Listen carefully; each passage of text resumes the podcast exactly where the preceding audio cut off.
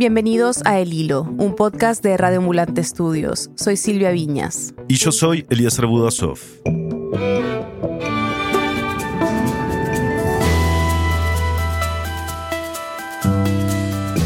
A principios de este mes, en medio de una segunda ola de casos, llegó una señal de esperanza a Perú, el primer cargamento de vacunas contra la COVID. Exactamente a las 7.54 aterrizó en suelo peruano el avión Boeing de Air France que trajo el primer lote de vacunas. Se puede ver ya este helicóptero que va guiando al camión, a estas furgonetas que traen las eh, 300.000 dosis de la vacuna de Sinopharm. La policía empieza a dar órdenes para que se abra todo el paso aquí en la cuadra 6 de la avenida. está llegando la esperanza, está llegando el rayo de luz. Esta es la garantía de que por lo menos 150 mil personas que trabajan en la primera línea de atención en salud van a estar protegidas.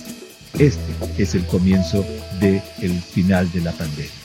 Pero la celebración no duró mucho. Pocos días después se destapó un escándalo. Más de 400 personas con conexiones se habían vacunado en secreto meses antes que Perú recibiera su primer cargamento de vacunas. Y aunque este ha sido el primer gran escándalo relacionado con las vacunas en la región, no es el único. En estas horas el presidente le pidió la renuncia al ministro de Salud Ginés González García. Porque parece que en su ministerio accedían con privilegios algunos amigos del poder a vacunarse. El ministro de Salud Juan Carlos Ceballos justificó su presencia en un hospital privado donde se vacunó a personas adultas mayores, incluida su madre.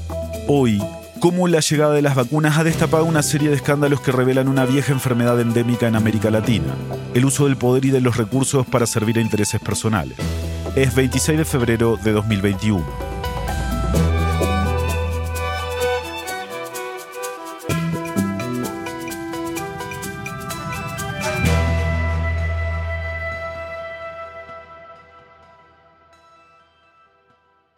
Vacunagate es el nombre que se le ha dado al escándalo de las vacunas secretas en Perú, a esta lista de cientos de personas que se vacunaron de manera irregular.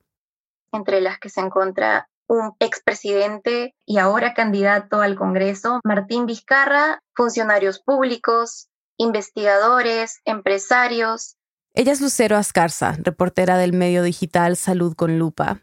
Lucero y sus colegas han estado investigando este escándalo y el listado de personas que recibieron estas vacunas, que, como me explicó Lucero, eran experimentales. Llegaron al país durante los ensayos clínicos de la vacuna china de Sinopharm, que habían empezado en septiembre del año pasado. Hoy ya comenzaron los ensayos clínicos de esta vacuna candidata. Estamos en una puerta lateral de la Universidad Cayetano. Inicialmente este estaba a cargo de la Universidad Peruana Cayetano Heredia, que es una universidad privada, pero también se amplió el estudio en la Universidad Nacional Mayor de San Marcos, que es pública.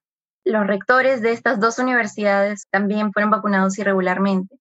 Ellos y las otras personas involucradas recibieron lo que se ha llamado dosis de cortesía. Es curioso porque este asunto de dosis de cortesía se había mencionado antes. A inicios de año se comentó, pero de una forma bien casual, que un médico conocido aquí en Perú, no es vicedecano del Colegio de Médicos, le había dado COVID, él salió a decir, no, ya se había recuperado, y en enero un médico reveló en Twitter que el vicedecano se había vacunado con una de las dosis de cortesía de Sinopharm. Y ahí se empieza a hablar de que, ah, bueno, pero él no era voluntario, entonces que recibió una dosis de cortesía. No se cuestiona en un primer momento, ¿no? Se piensa el ya, personal médico, dosis de cortesía, quizás se le dio a no. Pero ahora ya se sabe que no existen como tal dosis de cortesía, no es una práctica usual o ética que sea parte de los ensayos clínicos, ¿no? De hecho, compromete bastante la naturaleza de un ensayo. Claro, normalmente cómo debería funcionar eso. Simplemente no se dan ese tipo de, de dosis.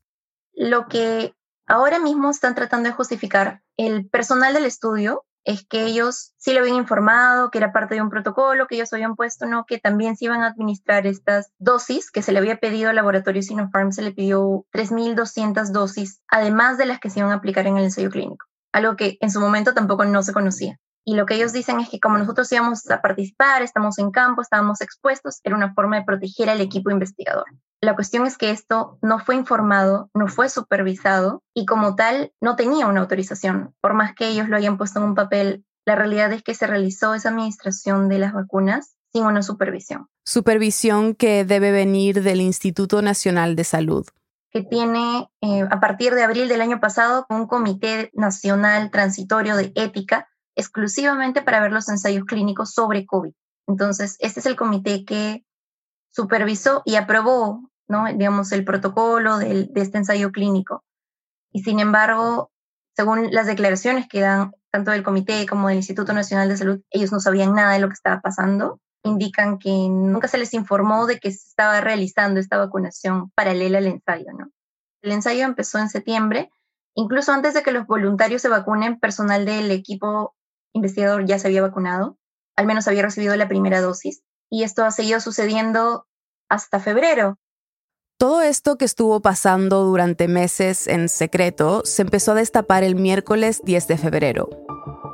Todo el asunto de Vacuna Gate empieza con el expresidente Martín Vizcarra. Se vacunó de esta manera, como digo, irregularmente el año pasado, en octubre. Esto se revela como un pequeño dato que sale por parte de un periodista que está escribiendo un libro sobre él. Y al otro día, Martín Vizcarra reconoció que recibió una vacuna del laboratorio chino Sinopharm como parte de los exámenes de la fase 3 que se realizaron en el Perú el año pasado. Vizcarra sale a decir que él había sido voluntario del ensayo clínico. Tomé la decisión valiente de sumarme a los 12.000 voluntarios y que me hagan la prueba experimental.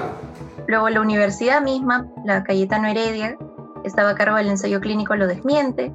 Dijeron que Vizcarra y su esposa no fueron voluntarios de los ensayos clínicos. Y así es como poco a poco se empieza a conocer que, bueno, para empezar, no solamente había sido él vacunado cuando era presidente, sino que habían pues cientos de personas involucradas más. ¿Cuáles han sido las consecuencias como inmediatas de este escándalo? En un primer momento salieron la ministra de Salud, la presidenta del Consejo de Ministros a decir que ellas no sabían nada sobre la vacunación de Vizcarra. Aún así, la ministra de Salud, Pilar Massetti, renunció dos días después de que estalló todo. Ella fue la tercera ministra de Salud que tuvo Perú durante la pandemia. En total, el país ha tenido cinco cambios en ese ministerio desde la llegada del coronavirus. Massetti había sido nombrada por Vizcarra y el gobierno actual de Francisco Sagasti la había mantenido en el cargo y se interpretó la renuncia de la ministra de Salud como hartazgo, no como, ay, estoy harta que me cuestionen, renuncio. Pero Massetti no fue la única funcionaria que renunció. El domingo 14 de febrero, la ministra de Relaciones Exteriores, Elizabeth Astete, presentó su renuncia. Ella se había vacunado el 22 de enero, antes de que comenzara la campaña de vacunación del país. El presidente Sagasti aceptó su renuncia. Buenas noches, peruanos y peruanas. Y al otro día le habló a la nación. Confirmó los hechos, pero negó haber estado involucrado. Y también nuestra decepción por haber conocido que 487 personas, entre ellas muchos funcionarios públicos, aprovecharon su posición para ser inmunizadas con las vacunas de Sinopharm. Sagasti fue muy claro. Para él, el responsable de este escándalo era Martín Vizcarra y anunció que había ordenado una investigación interna.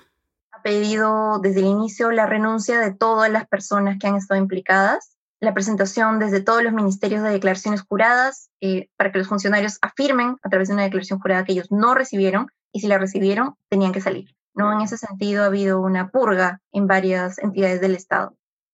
La Fiscalía también anunció que había abierto una investigación.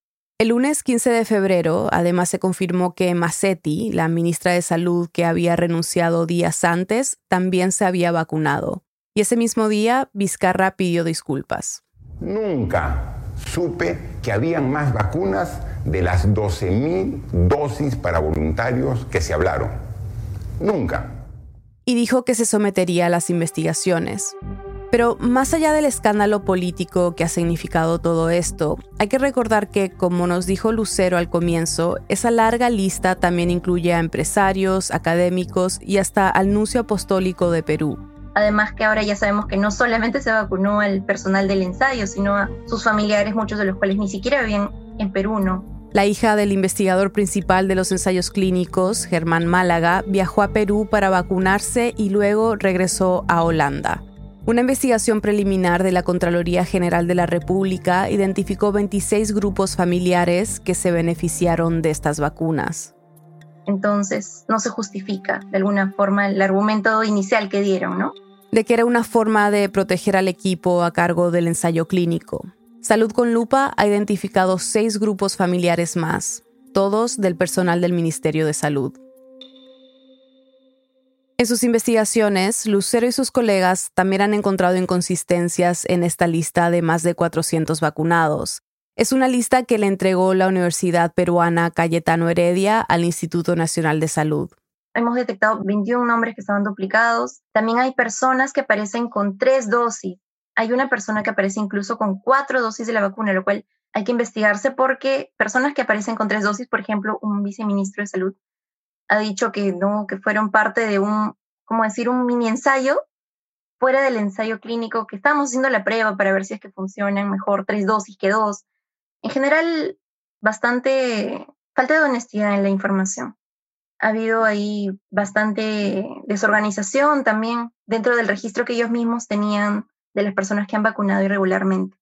Yo he visto en redes que cuando se destapó todo esto, la gente estaba súper molesta, ¿no? Y es, es entendible, pero yo lo veo desde lejos. ¿Cómo se vive allá en Perú? ¿Cómo, cómo ha reaccionado la gente?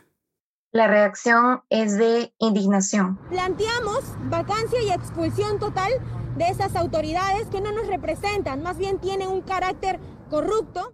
Pensando en los ciudadanos y ciudadanas, es una decepción más de la política, pero pensando en el personal de salud, más que indignación hay mucho dolor. Porque nosotros nos sacamos la miércoles y, y ellos que ya me he contagiado y sigo acá para... ¿Qué siente al enterarse que otros se han vacunado y usted no licenciado? Impotencia, dolor. El 9 de febrero empezó aquí en Perú el proceso de vacunación.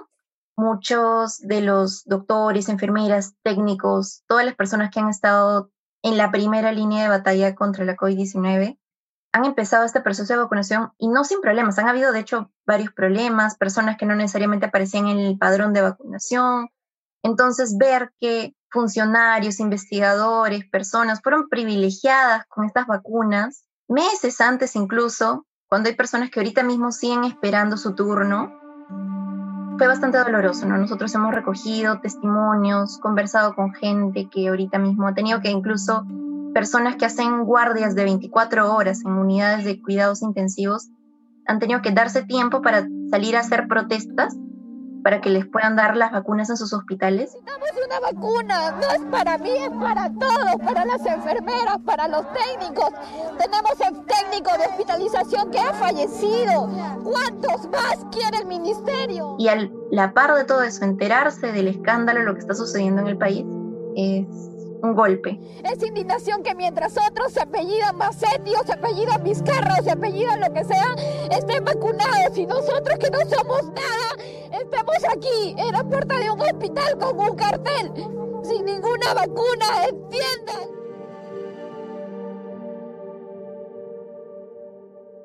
Lucero me explicó que parte de esta indignación también tiene mucho que ver con las declaraciones de los funcionarios involucrados en este escándalo, como las de la ahora ex ministra de Salud, Pilar Massetti. Lo que es más doloroso es que esta ministra, en una declaración de días atrás, cuando empezaba el proceso de vacunación, le preguntaron, ¿usted también se va a vacunar ahora, no?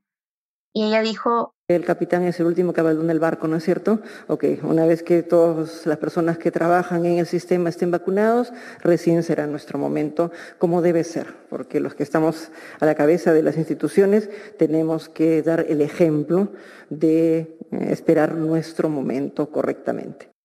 Esto lo dijo cuando ya había recibido las dos dosis de la vacuna de Sinopharm de forma irregular. Y luego está esto. Y ya se ha dicho la frase más indolente por parte de un funcionario público en el marco de este escándalo, la ex canciller Elizabeth Astete renuncia con una carta, ¿no? Una carta donde cuenta sus motivos. Y una de las cosas que dice para justificar su decisión de participar en esa vacunación irregular es, yo no podía darme el lujo de enfermarme. algo que es una cachetada para el personal de salud que ahora mismo está arriesgando su vida, muchos de ellos todavía sin ningún tipo de protección como la vacuna. Me pregunto a ti como periodista, ¿qué preguntas te quedan? ¿Cómo qué te gustaría que se resuelva o se sepa en los próximos días o semanas?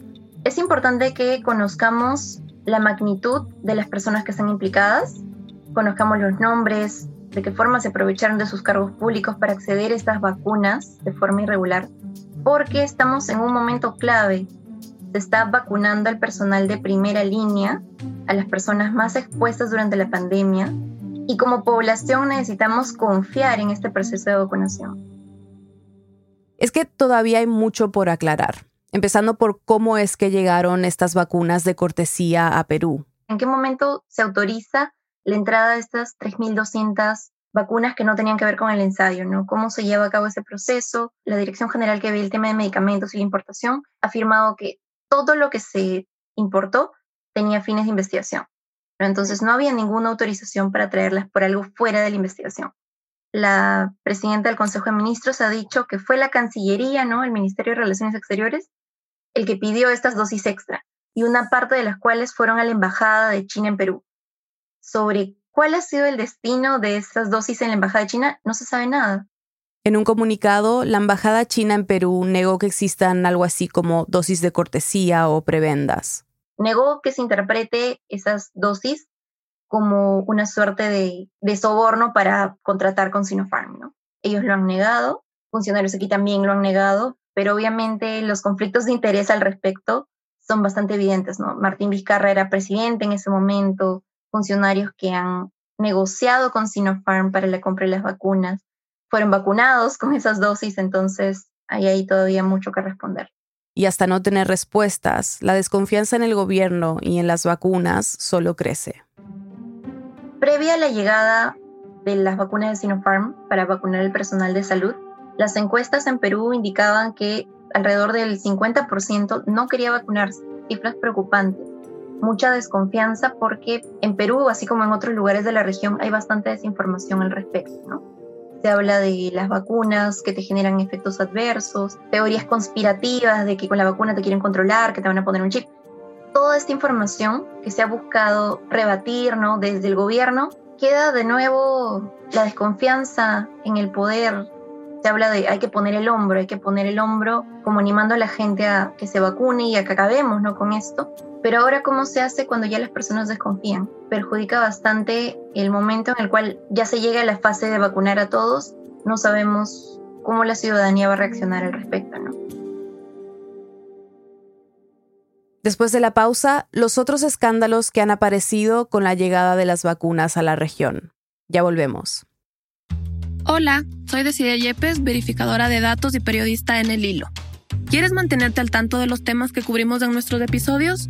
Todos los viernes enviamos un boletín con notas adicionales para profundizar en la historia, una selección de las noticias más importantes de la región y algunos enlaces para seguirle el hilo a los temas de episodios pasados. ¿Te interesa? Suscríbete en el hilo.audio slash correo. Estamos de vuelta en el hilo. En el segmento anterior repasamos el vacunagate peruano, el primer gran escándalo de este tipo en América Latina. Pero antes de que se destapara todo esto en el país vecino, Ecuador, los intereses personales alrededor de la vacuna ya eran noticia. Para entender mejor qué pasó ahí, hablamos con la periodista ecuatoriana María Sol Borja. Sol, el otro día vi un tuit que decía, lo que en Perú es escándalo, en Ecuador fue anécdota. ¿A qué se debe este tuit? ¿Qué ha estado pasando en Ecuador con el manejo de las vacunas? A ver, ha habido mucha opacidad alrededor de todo lo relacionado a las vacunas. No hay hasta este momento una lista oficial a pesar de que varias instituciones de la sociedad civil, medios, etcétera, hemos hecho distintos pedidos de información para saber quiénes están vacunando. Entonces hay mucha oscuridad alrededor de lo que pasa con las vacunas en Ecuador. Sol me contó que hasta el comienzo de esta semana no había un plan público detallado sobre quiénes y cómo iban a recibir las vacunas. Lo único que se especificaba brevemente es que los primeros en recibirla serían personal médico de primera línea y adultos mayores en geriátricos estatales y privados. La información oficial solo mencionaba las provincias donde se iba a distribuir y el número de personas que se iban a vacunar en la fase piloto con la llegada de las dosis. En la primera llegaron 8 mil y en la segunda 16 mil y un poquito más. Este miércoles llegaron 17.500 más. Y fue gracioso además porque en la primera, cuando llegó 8.000, hubo toda una parafernalia, invitaron a los medios de comunicación. Acaba de llegar la vacuna para el COVID-19 de Pfizer al Ecuador. Ahí llegan 8.000 dosis de la vacuna del COVID-19. Eso significa esperanza para el país. Y en la segunda ya solo mandaron fotos porque pues ha habido mucha crítica alrededor de eso y no, no está funcionando. Y no está funcionando, por un lado, porque el proceso de vacunación va muy lento.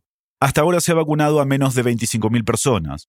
Pero además, altos funcionarios del gobierno se priorizaron a ellos y a sus familiares antes que a los trabajadores esenciales, comenzando por el ministro de Salud, Juan Carlos Ceballos uno de los primeros como escándalos que puso todo esto en la mira fue justamente que se supo que la madre del ministro fue una de las personas vacunadas. Ella está en un centro para personas de la tercera edad, en un centro privado, en Cumbayá, una zona privilegiada cerca de Quito. Un centro que se supo a través de los medios que no estaba originalmente entre los que debían vacunarse nunca se informó, pero pues los medios se dieron cuenta cuando fueron algunos a cubrir que él había entrado y, pues ya fue inevitable esconder. Entonces él dijo, sí, mi mamá y varios otros familiares, pero no dijo que familiares. Tampoco se ha sabido con claridad algunos medios han publicado que incluso dentro de este centro solo se vacunó a la mamá y a las personas que le cuidaban, no a otras personas. Entonces cuando ves lo que pasa en Perú, piensas inmediatamente en Ecuador, seguro está pasando lo mismo, solamente que aún no se ha hecho público. Como dice Sol, la gran diferencia con Perú es que en Ecuador aún no se sabe a ciencia cierta la escala del problema y quiénes han sido todos los implicados.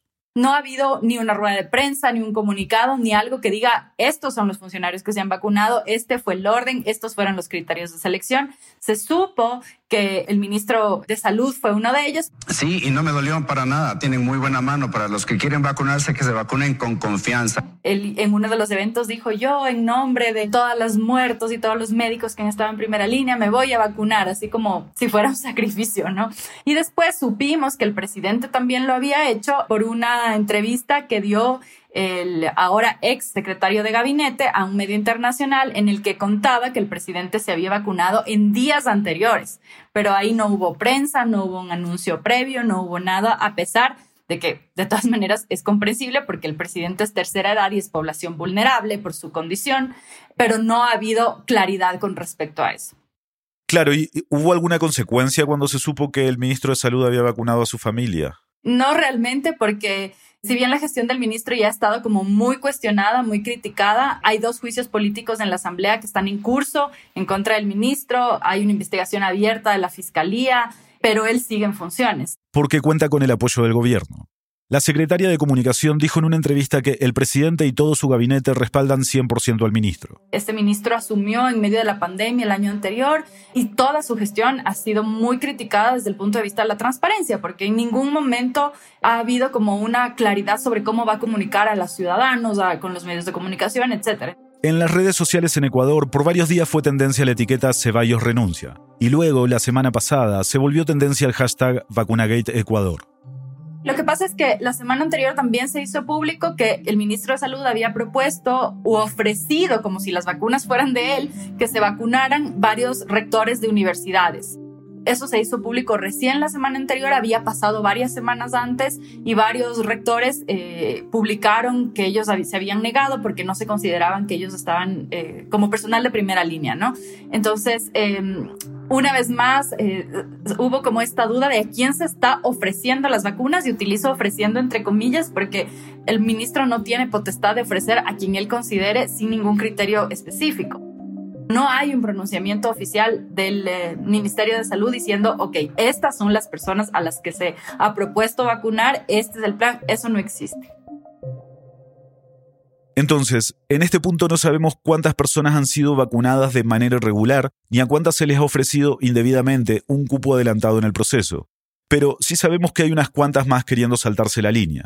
Y es aquí donde la situación se pone realmente insólita. La Fiscalía Ecuatoriana, el mismo órgano que está investigando al ministro de Salud por beneficiar a sus familiares con la vacuna, le solicitó al Ministerio de Salud que los funcionarios de la Fiscalía sean vacunados como personal de primera línea no solamente fue el personal de la Fiscalía, sino también el Consejo de la Judicatura, que en Ecuador el Consejo de la Judicatura es como el órgano administrativo para organizar la justicia. Ambas instituciones han pedido que se vacune a su personal, pero tampoco hay una claridad de esta es la razón por la que los fiscales o los jueces deberían vacunarse por encima del personal médico, porque además la semana anterior ya hubo protestas en los hospitales, ya hubo quejas de algunos médicos, y no solo médicos, sino personal de salud, plantados afuera del hospital, diciendo por qué a los otros sí, a nosotros no, cuando hay muchísimo personal médico que todavía no se ha vacunado y que ha estado en primera línea. Igual que en Perú, y todo esto ha causado un gran malestar en una ciudadanía que ha tenido que vivir de los peores manejos de la pandemia en toda la región. El manejo de la pandemia ha sido terrible. En Guayaquil ustedes se acordarán cómo fueron los primeros meses del año anterior, muertos en las calles. Además ha habido escándalos de corrupción por donde vas, por donde vas hay escándalos eh, sobre precios en las bolsas, por ejemplo, para meter los cuerpos, los cadáveres, sobre precios en las mascarillas, en los guantes, en, todo, ¿no? Otro de los hashtags que se está utilizando estos días es ¿dónde está Ceballos? Durante casi un mes no apareció en los medios ni dio ruedas de prensa hasta ayer, que dijo que el inicio de la vacunación masiva está proyectado para el primero de abril. No se refirió a la vacunación de sus familiares. Y cuando una periodista le preguntó, después de la rueda de prensa, por la lista de funcionarios que habían sido vacunados, Ministro, la lista de funcionarios que se vacunaron, en Perú se publicó la lista, por ejemplo. ¿Qué pasó acá? Ya estamos un poco más al norte del Perú. Ajá, sí. No, no, Pero es ¿qué una cuestión confidencial. él dijo que se trataba de un tema confidencial.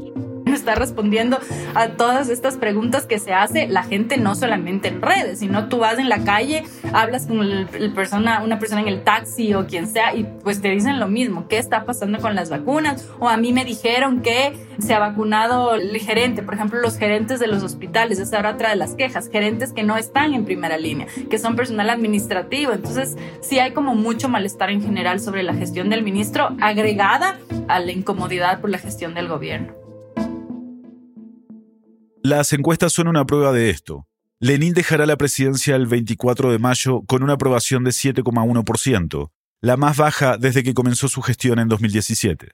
El presidente rara vez confronta, rara vez es claro, rara vez, de hecho, rara vez da entrevistas a medios de comunicación. Eh, muy pocas veces leemos al presidente visto en estos cuatro años y sobre todo suele dar prioridad a medios extranjeros. El hecho de que haya mantenido tal hermetismo y haya evitado hablar sobre esto también te da una tónica de lo que ha sido este gobierno y te hace pensar que si es que no le está criticando, si es que no está pidiendo la renuncia de Ceballos por haber vacunado a su mamá, ¿a qué parientes nomás no habrá vacunado él? O sea, a mí se me ocurre que no habrá ahí cola que le pisen, ¿no? Porque pues aquí entre los amiguitos no nos pisamos la manguera, ¿no? Y eh, tienes la sensación también de que como ya se están yendo, pues ya no les importa mucho si les creen o no les creen, si les critican o no les critican, porque pues ya se están yendo. ¿En qué crees que se parece o no se parece lo que pasó en Perú con lo que sucede en Ecuador? Yo creo que la diferencia principal es que en Perú se hizo público y que en Ecuador todavía no hemos tenido posibilidad de acceder a la información que en Perú ya se pudo publicar. Pero básicamente creo que estos privilegios que además lees en otros países, ¿no? Como parece que es la tónica, no solamente en Perú, en Ecuador, sino en general en los países de América Latina, de este privilegio de la vacuna. Y es que en varios países de América Latina los esfuerzos por llevar a cabo una vacunación rápida, efectiva y justa se han visto manchados por escándalos de corrupción.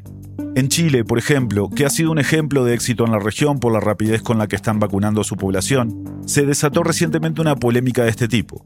Más de 37.000 personas, entre las que estaban famosos y funcionarios, recibieron dosis antes de lo que estaba establecido en el calendario de vacunación. Y un escándalo similar estalló el viernes pasado en Argentina. Para entender un poco más sobre lo que pasó, hablamos con él. Soy Federico Rivas Molina, soy periodista y trabajo en la coordinación de la portada americana del diario El País. Federico, justo en el hilo cubrimos cómo el presidente argentino Alberto Fernández se estaba posicionando como un líder en la región por todo su trabajo diplomático con, con la vacuna rusa, la Sputnik V, ¿no? Y en los últimos días se ha destapado un escándalo que puede perjudicarlo bastante. ¿Nos podés contar de qué se trata este escándalo? Bueno, lo que ha pasado, eh, se descubrió que había un vacunatorio VIP, le llamó aquí la prensa, instalado en el Ministerio de Salud de la Nación. O sea, en las mismas oficinas del ministerio que dirigía Ginés González García.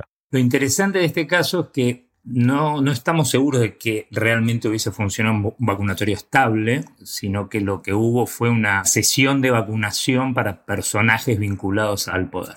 Federico me contó que la llegada de vacunas a Argentina ha sido un proceso lento. Hasta la fecha solo se ha vacunado a poco más de medio millón de personas, de las cuales solo 200.000 tienen las dos dosis de la Sputnik V.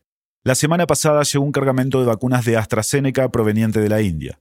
Pero no es que estén sobrando las vacunas, el gobierno ha privilegiado a todo el personal de, salud y han ido saliendo a cuenta gotas algunos escandaletes pequeños, eh, sobre todo en, el interior del país, donde algunos municipios, que supuestamente con algunos sobrantes de vacuna, aplicaron la dosis a algún intendente, algún sobrino del primo, del tío, como se manejan estas cosas en los pueblos pequeños. Lo que no había saltado hasta ahora era eh, una estructura que puede llegar a ser nacional, digamos, desde la estructura nacional, que es la encargada de repartir las dosis, se privilegiaba a algunos amigos del poder. Esta estructura de la que habla Federico, este escándalo nacional, se empezó a revelar cuando habló un periodista muy conocido en el país. Quiero contarles algo sobre la vacuna. Ajá, a ver. Ustedes se acuerdan que... Su nombre es Horacio Verdisky. Es un periodista de 79 años con una larga trayectoria ligada a las causas de derechos humanos, considerado oficialista. En la mañana del 19 de febrero estaba en un programa de radio donde tenía una columna semanal. Y cuenta entre risas y que, que es divertido lo que hice. Bueno, pues ayer me vacuné. ¡Vamos! ¡Vamos! ¡Qué linda noticia! Vamos, Horacio. Que se había dado la vacuna. Llamé a mi viejo amigo Ginés González García, quien conozco desde mucho antes de que fuera ministro. Según el relato de Verdisky, el ministro Ginés González García le recomienda ir al hospital de Posadas, a las afueras de Buenos Aires, a ponerse la vacuna. Y que cuando estaba yendo al hospital a vacunarse, lo llama la Secretaría Privada del ministro y le dice... Que iba a venir un equipo de vacunadores del Posadas al ministerio y que fuera al ministerio a darme la vacuna. Y entonces este hombre que supuestamente es del palo, debería, mide, evidentemente sabe lo que estaba haciendo porque tiene muchísimos kilómetros encima, destapa lo que acá se llama el vacunatorio BIN. ¿Por qué lo hizo? Bueno, yo creo que se lo va a llevar a la tumba, hay miles de hipótesis, estrategias, lo que sea, pero la forma en que esto se da a conocer también forma parte de todo el escándalo. ¿Cómo reaccionó el presidente Alberto Fernández cuando estalló el escándalo? Bueno, la, reacción de Fernández es interesante y hay que entenderla en el, contexto político que está viviendo en este momento Argentina. ¿no? Argentina está viviendo una crisis económica contenida, amarrada, pero que evidentemente el consenso en que, es grave y que lo que se viene va a ser muy complicado. Hay elecciones en octubre, entonces todo apunta a que las medidas que se están tomando de emergencia son para contener el monstruo antes de que enloquezca, eh, que aguante hasta las elecciones. En ese contexto, a donde económicamente es poco lo que puede ofrecer el gobierno, la apuesta por la vacunación es la principal apuesta que tiene el presidente. O sea, si a él le sale mal esto, pierde las elecciones legislativas. En Argentina las, elecciones legislativas de medio término, en Argentina se vota cada dos años, las elecciones legislativas marcan evidentemente todo el futuro político de la segunda mitad del gobierno. Es por esto que se calcula que Fernández reaccionó de inmediato y pidió la renuncia del ministro de Salud. Lo despidió para que se entienda la, dimensión de lo que hizo. El ministro es un tipo que tiene 75 años, es la tercera vez que es ministro, es un tipo del riñón del peronismo, muy amigo de Néstor Kirchner, lo conoce Alberto desde hace muchísimos años, son amigos personales. Es como despedir al tío ¿eh? que llegó un poquito borracho a la fiesta de fin de año y el tío apenas saluda, Fernández dijo, te vas de acá, borracho, no te quiero más, y lo, y lo echó de la casa. Entonces el impacto mediático evidentemente fue muy alto y lo que está ahora haciendo el gobierno es intentar reducir la onda expansiva todo lo que pueda. El gobierno difundió una lista de 70 personas que fueron vacunadas por orden del Ministerio de Salud, entre ellos un expresidente, empresarios de medios, periodistas, dirigentes ligados al kirchnerismo, funcionarios. Pero claro, a medida que pasan los días y aumenta el escandalete, tenemos que entender también que el gobierno no está verticalizado, hay una división entre albertistas y kirchneristas, entonces se empiezan como a pasar, empiezan a filtrar cruzados nombres, ¿no? De, ah, pero este también se vacunó. bueno, ojo, los kirchneristas también se vacunaron, ¿no? Entonces yo creo que eso también ayuda a que se difunda. En la lista del llamado vacunatorio VIP figuran también funcionarios considerados estratégicos a los que por protocolo les correspondía la vacuna. Pero la existencia de un acceso privilegiado para amigos o personajes con influencias ha empañado el proceso. Según los medios argentinos, el Ministerio de Salud tenía reservado un lote de 3.000 dosis de la Sputnik V para uso discrecional. El problema es que de entrada no se manejó bien quiénes podían y quiénes no se vacunaron Alberto Fernández, Cristina Kirchner, Kicillof, el gobernador de la provincia de Buenos Aires, pero eso fue una vacunación mediática que se hizo con el arribo de la vacuna Sputnik para demostrarle a la gente, miren, yo me estoy dando la vacuna, no me voy a morir de esto, ¿no? Ahora, a partir de ahí, todo lo que vino atrás quedó como en una nebulosa donde evidentemente se confiaron.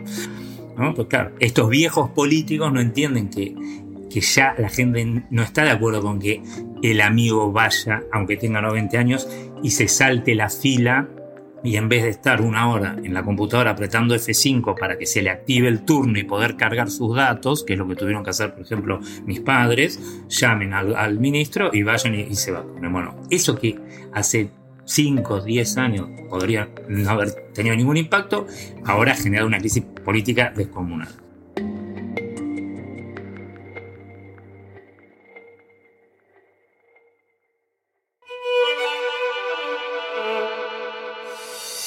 En el hilo somos Daniel Alarcón, Mariana Zúñiga, Elías González, Desire Yepes, Inés Renique, Paola Alián, Miranda Mazariegos y Carolina Guerrero. Nuestro tema musical lo compuso Pauchi Sasaki. Parte de la música de este episodio fue compuesta por Remy Lozano. El Hilo es un podcast de Radio Ambulante Studios. Gracias al equipo de Radio Ambulante por todo su apoyo y gracias a quienes se han unido de Ambulantes, nuestras membresías, Soporte nos ayuda a seguir produciendo el episodio cada semana. Súmate tú también en el hilo.audio slash apóyanos. Muchas gracias. Yo soy Silvia Viñas. Y yo soy Elías Budasov. Gracias por escuchar.